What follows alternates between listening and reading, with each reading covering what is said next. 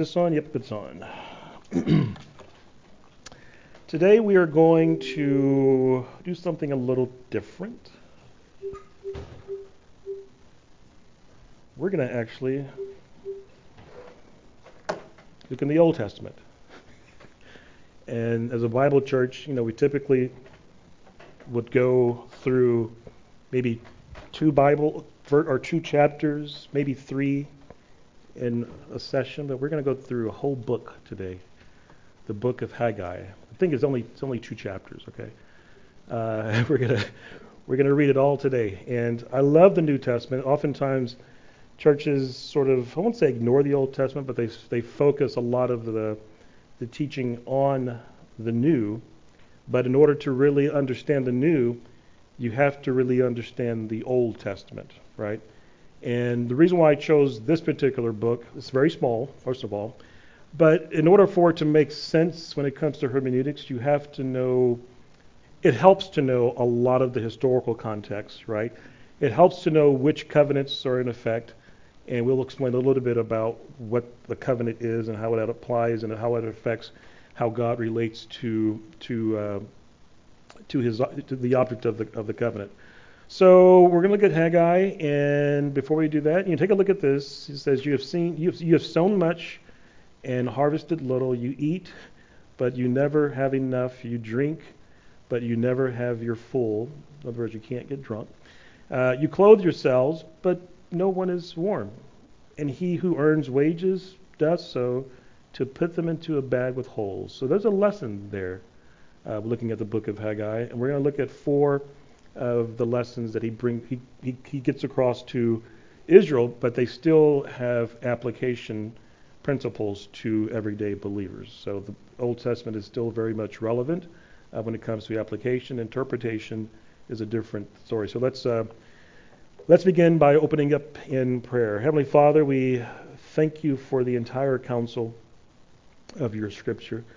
Uh, you, as we know, your word is inspired and the form is inspired. You talk to us sometimes through uh, we call history or uh, narratives. Sometimes you speak to us, reveal yourself through poetry, um, and sometimes just in terms of a book of laws like the Leviticus. It's one of the most, I think, misunderstood books, but to me, it's the most beautiful book because here you are, Almighty God, making a decision to live amongst a nation that's not worthy.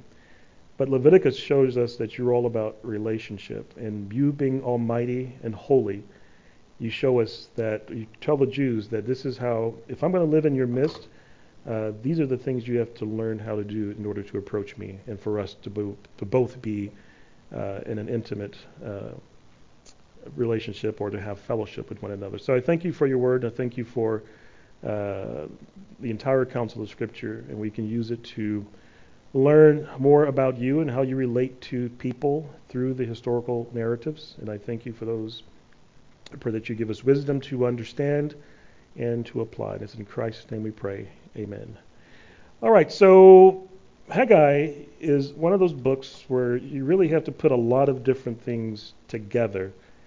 Um, and you, you, know a lot of things that are scattered throughout the Old Testament in terms of the the, um, uh, the covenants. You have to know the history. So this is a little bit about the history for those of you who may not be familiar. So the Babylonians destroyed the temple in Jerusalem in 586, right? Uh, this marked the end of Jewish national and religious life because there was no longer a temple. For those of you who've been coming on Wednesday nights, I think you're studying the temple and the uh, what else are you studying? The, the symbolism, et cetera, et cetera. So there was no longer the temple nor the sacrifice. So under the policies of Cyrus the Great, he's the king of Persia, nearly 50,000 Jews were allowed to return to Judah, which had become come under Persian control. So among these, you have Joshua the high priest. You'll see him mentioned in Haggai. Uh, you have the prophets Haggai and Zechariah. You have Zerubbabel. Uh, we see that in Ezra. So Haggai was one of the three prophets. Out of three, you had Haggai, you had Zechariah, and Mal- Malachi, who wrote after the exile to Babylon, in Babylon. So all of these prophets share the same objective, basically, was to encourage uh, the spiritual and moral life of the remnant that had returned to the city uh, as they rebuilt the temple and the nation. So keep in mind that when we look at the book of Haggai, it's only two chapters. You have the Levitical sacrifices still in effect and eventually reinstituted based on what we can see in Ezra chapter 3. And the temple's foundation had been laid, uh, but rebuilding the actual temple had been neglected primarily due to harassment from the Sumerians, Samaritans and the nation's own spiritual apathy. So again, perfect example. Israel, apathetic. You have a nation like the United States, apathetic. You know, ap- there are consequences to that. Um, while the temple lay in ruins, the remnant, and they had built their houses, nice homes for themselves. We see that in Haggai chapter 1 and verses 3 and 4. And as a result, God raised up Haggai to encourage and instruct the Jewish leaders to wake up from their spiritual apathy and to rebuild the temple. The temple needed to be rebuilt. So that's really what the book of Haggai is about. So the theme, what is the theme of the book? Um, God encourages his people to be fully committed to him, uh, and this involved rebuilding the temple. So before we delve into the book, let's get some historical context here. So, I mean, to make the long story short, you have the, the nation Israel that God chose, and God made these different covenants, right? So one of the covenants was the Mosaic covenant. That's basically looking at you know the, the Pentateuch, and God says, if you do this, I will do this. If you are obedient to me, I will bless you. If you are disobedient to me, I'm gonna I'm gonna I'm gonna rip you up. And of course, that's what he did. We know that because after you had the kings, you had Moses, you had going over into the promised land, you had the, the you had Saul, you had uh, King, uh, you had Samuel, uh, Saul, and then King David, and then you had uh, Solomon, right? So remember, that's when the kingdom split. You had Rehoboam and Jeroboam. Rehoboam was the was the son of uh, was that the son of Solomon? I, I, I forget.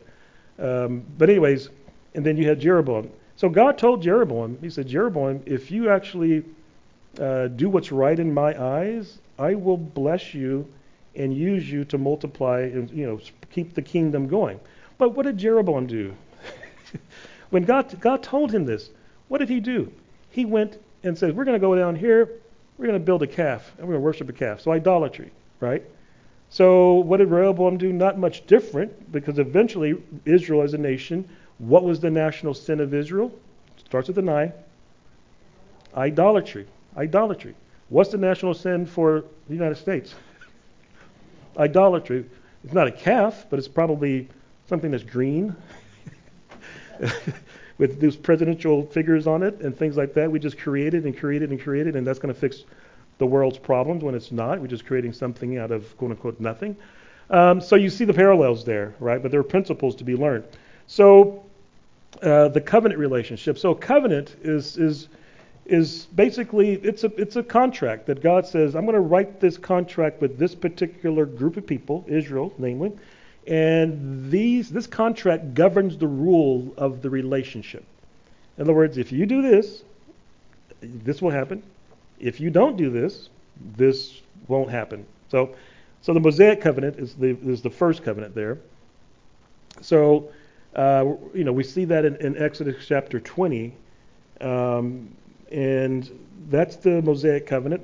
And the focus of this particular covenant was the law, the law, and the formation of a nation. God says, "I'm God, Almighty God. I'm going to come down to earth to live amongst you people, not because you deserve it, but because this is my choice. right? In order, in order for you to relate to me without being struck down, because I'm holy, therefore you must be holy. Remember that verse in the New Testament? Um, because I want to I want to live in your midst. There are certain ways that you have to learn to relate to me. There are certain rules that you need to learn so that you can understand what the profane is versus what the holy is. So that's what the law is all about, and that's the Mosaic covenant. So you have then what's called the uh, Abrahamic covenant. There's debate on whether it's conditional or con- unconditional. We're not talking about that. The point is that there is a covenant that God made to Abraham. And that was formed in Genesis chapter 15, verses 9 through 21. And the covenant co- covers three areas or three aspects. Well, one is the promise of land. We see that in Genesis chapter 12, verse 1.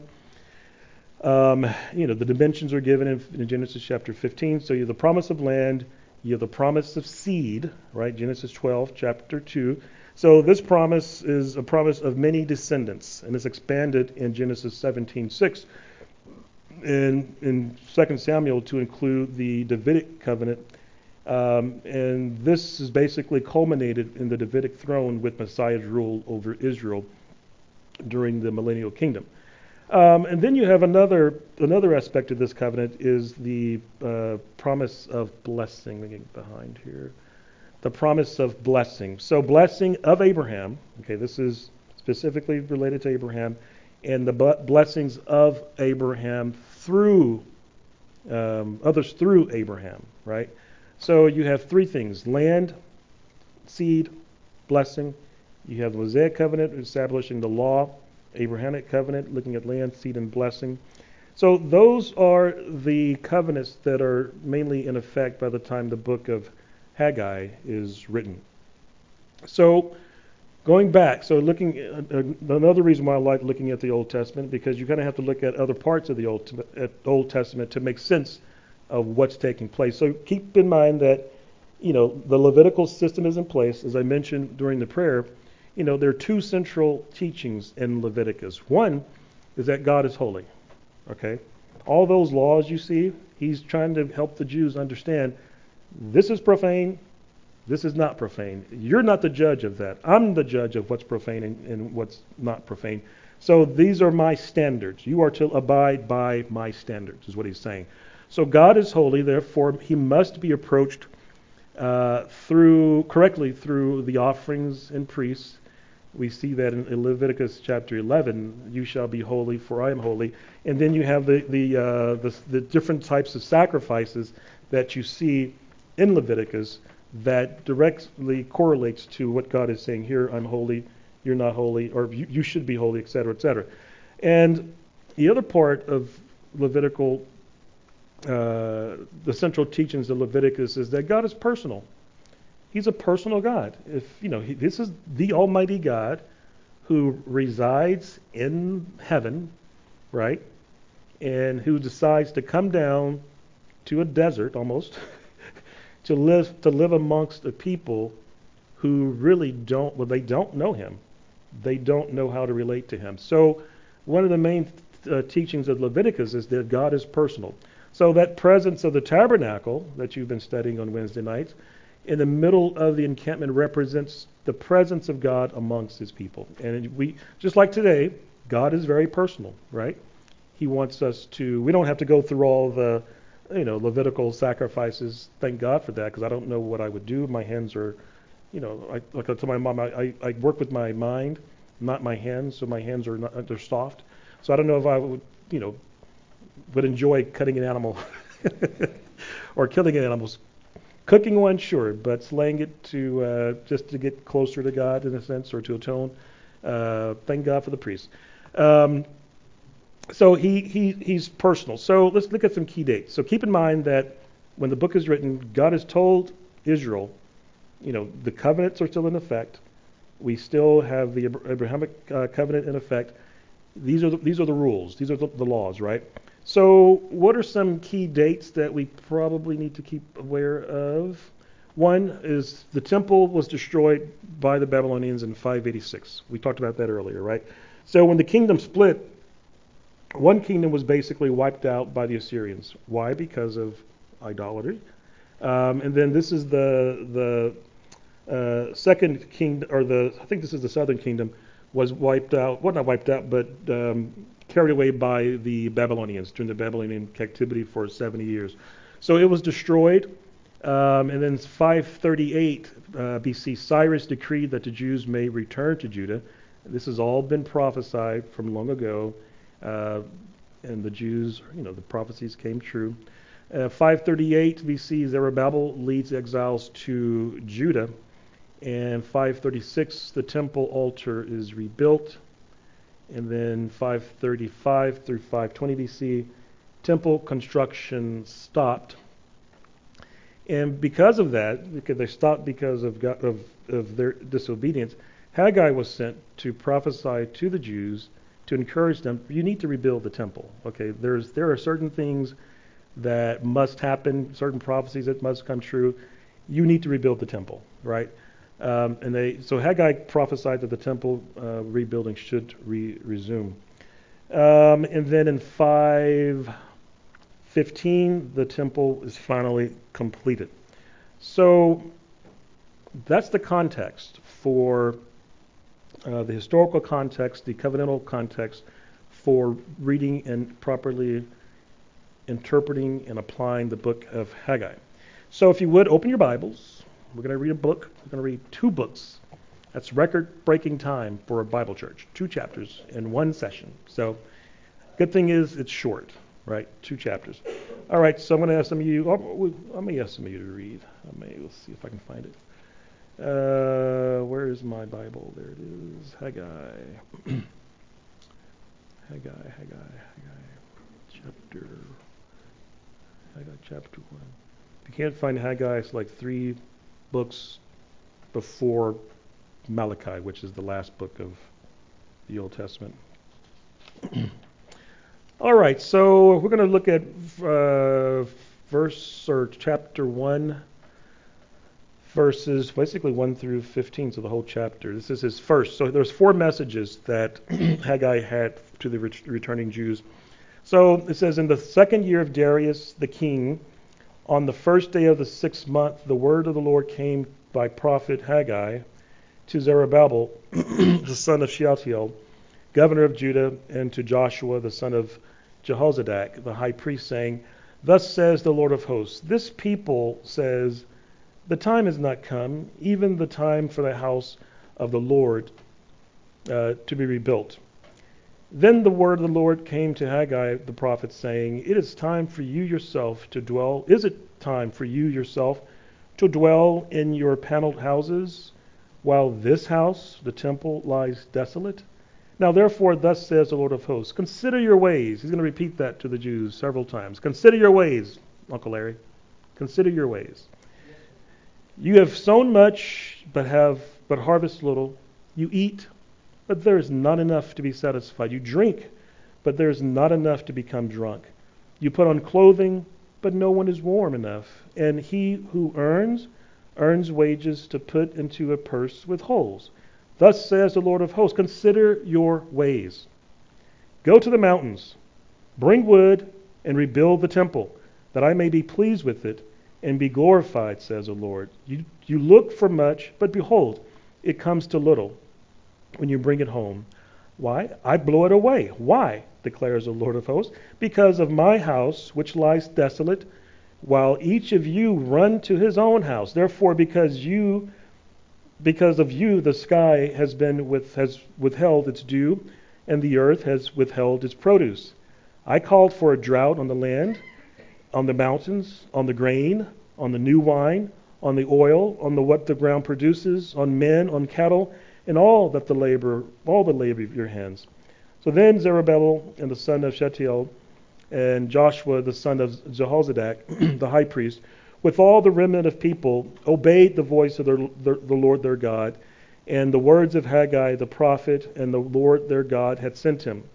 And the, men, the people showed reverence for the Lord. Then Haggai, the messenger of the Lord spoke by the commission of the Lord to the people, saying, I am with you, declares the Lord. So the Lord stirred up the spirit of Zerubbabel, the son of Shealtiel, governor of Judah, and the spirit of Joshua, the son of Jehozadak, the high priest, and the spirit of the remnant of the high priest. And they came and worked in the house of the Lord of hosts, their God, on the 24th day of the sixth month, in the second year of Darius the king. So the first message that we see in, in verses 1 through 15, the key verse is going to be verse 8. Go to the mountains, bring wood, rebuild the temple, that I may be pleased with you, with it, and be glorified. says the Lord. So the first message is to re- resume building the temple. So the defined accusation that we see here is procrastination. What's the accusation? I told you to rebuild the temple. My temple lays desolate while you build these luxurious houses out of disobedience. So procrastination. We see that in verses 2 and 4. So what's the problem? Selfish selfishness, selfish, selfishness living, selfish uh, living and spiritual apathy led to procrastination and divine discipline. So remember, the covenant is still in effect here, Mosaic covenant, right? So, what's the solution? Obedience. That's the solution. We see that in verses 12 through 15, where God says you need to go and you know get the wood and finish building my temple. So solution is obedience. Problem is, is spiritual or uh, selfish living and spiritual apathy led to procrastination and divine discipline. Does that sound familiar? In America, some people say America, America, the great. so uh, it leads to procrastination. So, what form did the divine discipline take place? It's in the chapter. You know, drought. Usually, when he disciplines a nation, it could be drought, it could be lack of food, it could be pestilence. Uh, but typically, he does something, you know, to shake up, maybe, maybe, you know, the what do you call it, the supply chain, uh, just rattle it just a little bit to see get people's attention. Um, but the solution to that, as a nation, was was obedience. The leaders and the people, they re, re, uh, responded to God's command. So, what are some universal principles you can take from him from this? Uh, take time to evaluate your own life you know, that's it's an iterative process, right? This is what the the principles of this historical narrative is telling us. Take time as a nation, as an individual, to evaluate your own life in your own situation and put first things first and make the necessary changes based on God's will. So this is why I entitled or titled the uh, the lesson, you know, priorities. Who or what comes first? So in the case of the Jews in the book of Haggai, they put themselves first. They put their own priorities first. I'm, going to build my house first. It's going to be great. Um, but God's house, uh, it'll, it'll, it'll get there, but not right now. But God says now is the time, right, to rebuild it. Um, so put things first. The third principle is to heed God's discipline. In other words, you know, my nephew um, when he was a kid. For those of you who have kids, you know, some kids you can, you know, you can spank the kid, and the kid pretty much will heat it and not do it again. And then some kids you can you can throw them across the field, and they're not going to change or budge at all. So spanking really doesn't do much. So my nephew's in that in that category. So the point is, if God is disciplining, take heed, listen, learn from it, right? Because he could make it a lot worse. He knows how to get your attention. And do you really want him to really get your attention? I mean, part of me says, no, I don't. But part of me is when I say that, it's like I can sort of wiggle my way out of it, but that's not true either. I think when he, he if he's gentle, he, and God is gentle, uh, when he disciplines and is gentle, he can get your attention and still be gentle. But if you're still hard-headed, he can he can he can turn up the fire and really get you really really hurts. Um, so he knows exactly what each of us, the, the, things that we don't want, and you know. So in in Israel's case, it was the you know the, the land, the famine, the rain, et cetera, et cetera. You know, usually if I'm being disciplined, God gets me through, you know, causing a huge expense, and out-of-pocket expense. He's like, oh, I wasn't expecting that. So pay attention to it. Okay, so that's the first message. The first message is resume rebuilding the temple. Um, the second message, we're going to look at chapter 2. See how fast we're going? This is a whole chapter in under 10 minutes. Okay, chapter 2. uh, we're going to look at uh, verses 1 through 9. Who would like to read chapter 2, verses 1 through 9? Ron, would you take that one?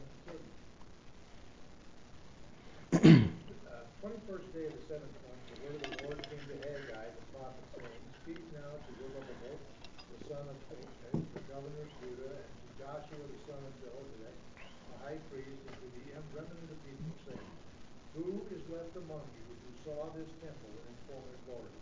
And how do you see it now? Does it not seem to you like nothing in comparison? But now take courage, Zerubbabel, declares the Lord.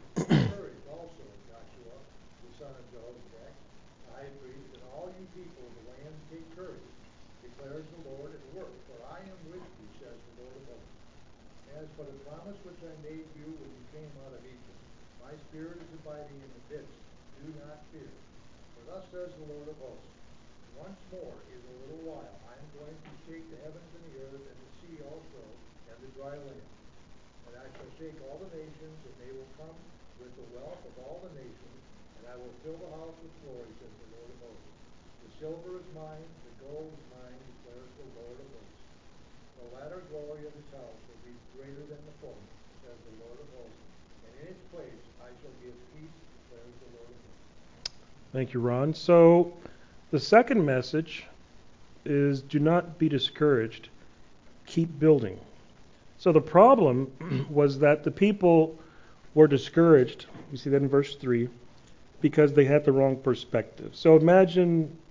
today, look around the world today. You know, as a believer, look around. Is it very encouraging? We see stupid stuff happening around the world. We see nations invading nations for whatever reason. We see our own nation uh, making basically systematically getting further and further and further and further away from God. But you know, is that a reason to say, well, I'm just going to be apathetic and do nothing because look around me, nothing. It's not nice. Nothing's nothing seems to be working, right? So the point here is that you, you don't have the, the wrong perspective. So, what's the solution? Same solution for us. Focus on God's promise, His promise and His plan. So, in this particular context, remember you have the covenant relationships, right? And you had prophecy, prophets who had prophesied to them about what's going to happen in the future and how the kingdom's going to be rebuilt and how the millennial kingdom of Christ is going to come and rule and reign, etc., etc. So the solution for us is the same. Focus on God's promises, His plans. So, what are some principles? We've seen this in, in the New Testament. Set your mind on things above. Don't you, you, can in any on any given day. I guarantee you, if you don't believe me, try me. On any given day, you can look around your life, look around whatever, and find something that's not going right. Right? Something to get upset about. Something that may be discouraging. But the point is, don't worry about that stuff. If you can fix it, fine. But keep your mind focused on things above. Set your mind on things above. And those some, some uh, scriptural references for you Colossians 3 1, and uh, Hebrews 11. Number two, rely on God's provision. Rely on God's provision. Uh, and we see that in Philippians 4. You can t- look at those in your spare time. And the third principle is to live in the presence of God daily. Live in the presence of God daily. How does this goes back to what I was talking about in the first session? Uh, how does knowing Him intimately influence your behavior? The closer you are with God, the more intimate you are with God, the more focused you're going to stay on Him on a regular basis. You won't be dis- or distracted or easily distracted to focus on uh, the things of the world. So that's the second message. The third message is found in verses 10 through nine, oops, 10 through 19. Ron, do you mind continuing with that? 24th day of the ninth month, the second year of Darius, the, the word of the Lord came to Haggai the prophet, saying, Thus says the Lord of hosts, Ask now and reach for a ruler.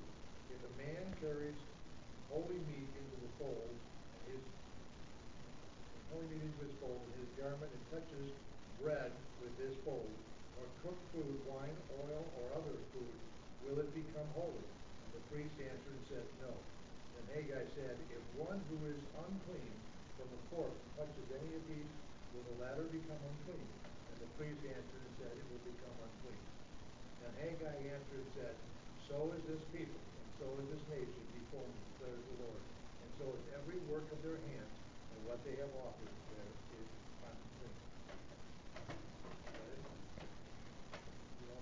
No, that's good. That's good. Um, thank you. So the key verses here are verses 10 through 19, or the key verses here are actually uh, verses 14 and 19. And Haggai said, So is this people, and so is this nation before me, declares the Lord, and so is every work of their hands, and what they offer there is unclean. And then verse 19, Is the seed still in the barn? even including the vine, the fig tree, the pomegranates, and the olive tree, is it not borne? It has not borne fruit. Yet from this day on, I will bless you. So what's going on here? Um, what do you think? You know, they're building the, they're building the temple, but at the same time, God says you're unclean. What do you think's going on with that? In terms of attitude. So think of think of think of one way to look at it would be you know, despite their outward uh, spiritual work, right? So they're they're physically rebuilding, but the attitude isn't right. The attitude isn't right. Um, they're still inwardly disobedient. So, for example, let's say if someone comes to church on Sundays and they're basically still living in sin, is that going to render a blessing from God? No coming to church could be deemed as a spiritual act, right? Or let's say you, you might be a preacher, you might be a pastor. Okay, one would think outwardly, okay, that's a noble profession. He's spiritual, right? But yet still, he's living, he's committing adultery on a regular basis. Okay, so that's what God is saying. This is what's happening. Your, your, your, your spiritual outwork, um, outward spiritual work of rebuilding the temple, you're still inwardly disobedient. So that's why the, the discipline continued, right? So let me go to the next slide here. Uh, so the third message is disobedience renders even sacrificial service unacceptable. So we just talked about that. Despite their own outward spiritual work of rebuilding, they were still inwardly disobedient Therefore, discipline continued. What's the solution? Heed God's discipline. Remember, reflect, repent. The word repent means to change your thinking about something, right? And in the case of the gospel, it's really uh, change your thinking about who Christ is. He's not some lunatic. He is God who actually died for sins. Uh, but some people mis- misinterpret the repentance saying, oh, you have to change your way of living to get to heaven. But that's not what it's saying. Repentance means to change your thinking about something. Consider your ways. This is where God kept telling the Jews. Consider, consider your ways. So other ways of saying, um, let's see, the principle, the principle, remembering your disobedience and discipline from the last time is a way to prevent future disobedience and discipline. So the argument could be then summarized as think carefully, right? Think carefully from this day onward. onward um, you had harvest in the past, but from now on things will improve because the obedience improved, right? The attitude improved. So I'm going to read from here in my notes. Faithful obedience in continuing to rebuild the temple would enable them to experience God's blessing, not merely because of rebuilding the temple, right? They believe that their working on the temple itself made them more holy or would be the cause of God's blessing. So, for example, a full time minister uh, is, you know, is, is more holy and re- will receive more rewards than the Christian school bus driver, for example. The answer is no. Uh, will the missionary who's out on the front lines uh, be considered, or can he be considered more holy or more spiritual than, let's say, the Christian teacher who teaches in public schools? So the point here is, is not the, the career path that makes you holy, right, and increases your inheritance. It's obedience, right? So you can you can do all the right things outwardly, but for the wrong reasons. And that's what's going to cut the blessing. Is this is exactly what uh, the Jews were doing here in this case. Um, so let's go to the fourth message. Uh, this is found in chapter 2, verses 20 to 23. Then the word of the Lord came a second time to Haggai on the 24th day of the month, saying, Speak to Zerubbabel, governor of Judah, saying, I am going to shake the heavens and the earth. I will overflow the thrones of I will overthrow the thrones of kingdoms and destroy the power of the kingdoms of the nations, and I will overthrow the chariots and their riders, and the horses and their riders will be will go down. Everyone will by the sword of another.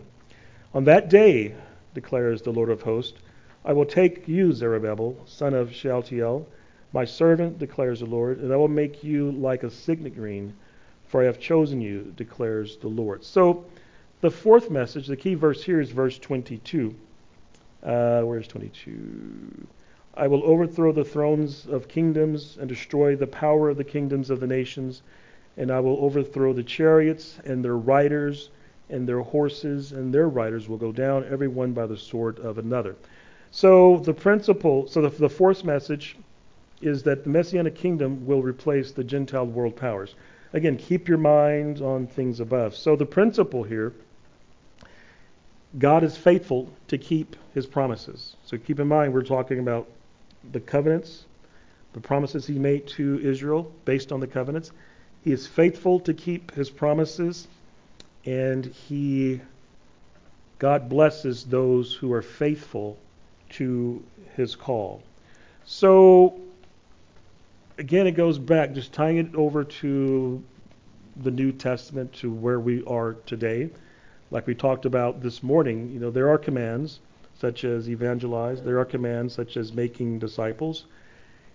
God does not necessarily cause call us to success as we might see it, but he calls us to being faithful to whatever it is he has told us to do. So we don't, you know, we can we can evangelize all day long, we can make disciples, but it doesn't mean you're going to have a mega church, right? It doesn't mean you're going to have uh, a, a huge following. That's to me that's comforting, because to me my my responsibility is only to be faithful to what God called me to do and that is to evangelize.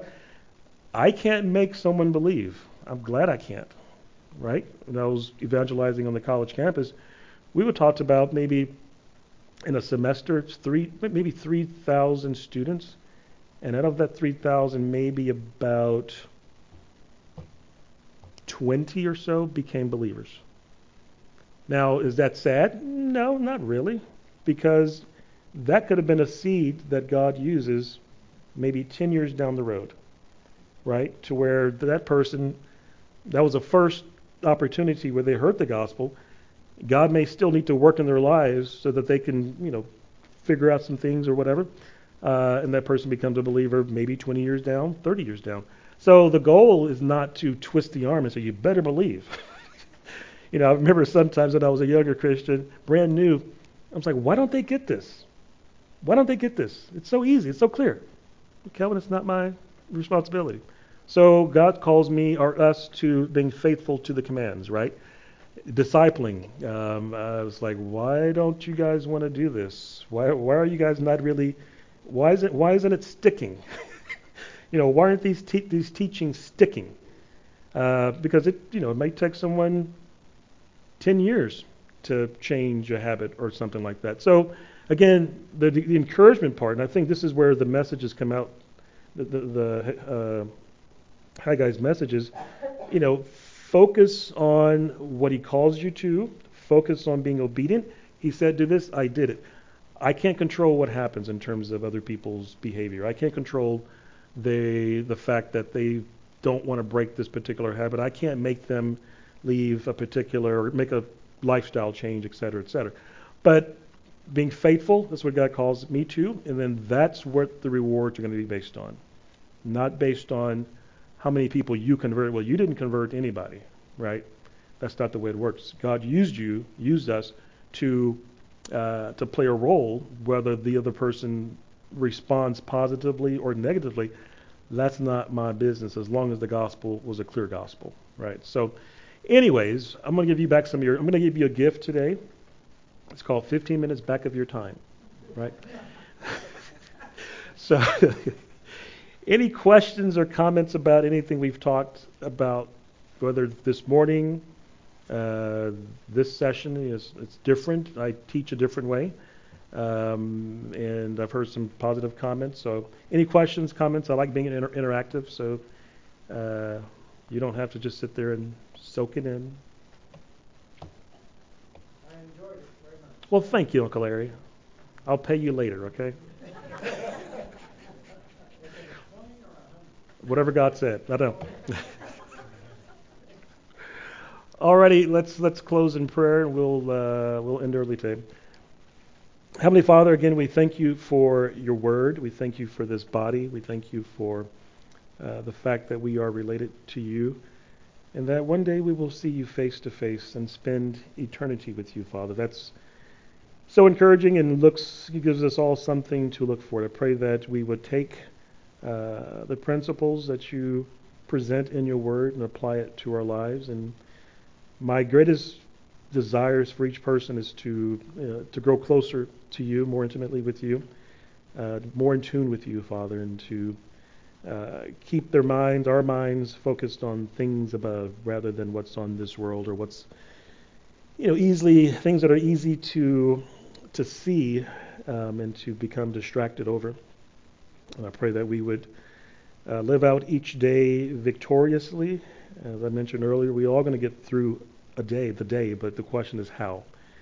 Um, and I pray that each one of us would take action and live intentional Christian lives rather than haphazard, uh, the way that Samson did. He could have been a had a powerful ministry, but because he really didn't take it seriously, he missed out on a lot. And we pray all these things in Christ's name. Amen.